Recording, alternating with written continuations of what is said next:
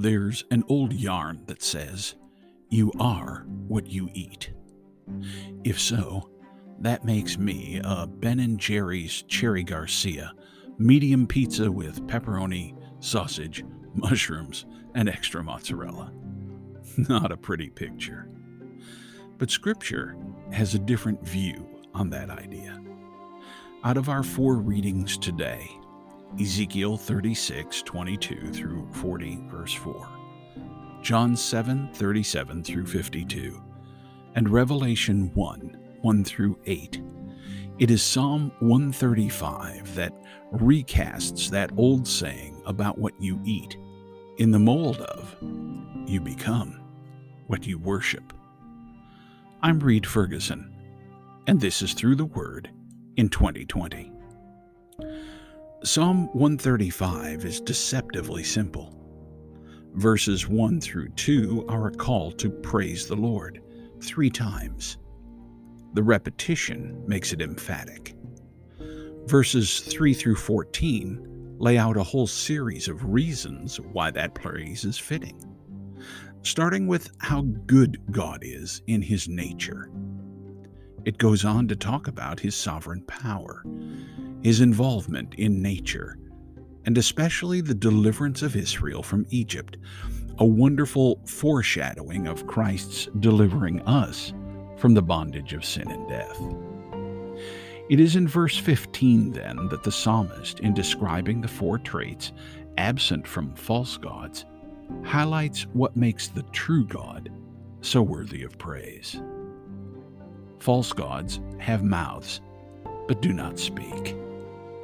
God has spoken and continues to speak to us through His Word. And as Hebrews 1 reminds us, long ago, at many times and in many ways, God spoke to our fathers by the prophets. But in these last days, he has spoken to us by his Son. It is why Jesus is called the Word of God. Our God speaks. Second, false gods have eyes but do not see, but our God sees. Proverbs 15:3 says that the eyes of the Lord are in every place, keeping watch on the evil and the good. And 1 Peter 3:12 says that especially his eyes are upon the righteous. He never loses sight of his own. We are always before him. Third, false gods do not hear, but our God does. From Genesis 4 on, men began to call on the name of the Lord. And Scripture bears the numerous testimonies like that of David in Psalm 17:6. Quote, In my distress I called upon the Lord. To my God I cried for help. From his temple he heard my voice, and my cry reached his ears. Close quote. And then Acts 2:21. Everyone who calls upon the name of the Lord shall be saved. Christians, have a hearing God, not a deaf idol. Fourth, false gods aren't alive. There's no breath in them. But we serve the true and the living God, and the one who gives life to all, which makes verse 18 all the more potent.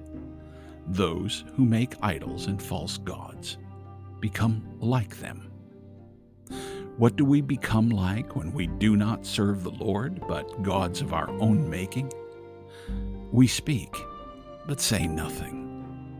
We see, but do not perceive reality. We hear, but we do not comprehend God's truth. And there remains no real life in us. We are dead in our trespasses and sins. And so the psalm wraps up with another incitement to bless and praise our God. The God who speaks the words of eternal life to us, who sees and takes notice of us in all circumstances, who hears our every prayer, every groan, every plea, and who ever lives to bring to completion in us the work that he has begun. Praise the Lord. Praise the name of the Lord. Give praise, O servants of the Lord. For this is our God, and none who trust in him will ever be ashamed. God willing, we'll be back tomorrow.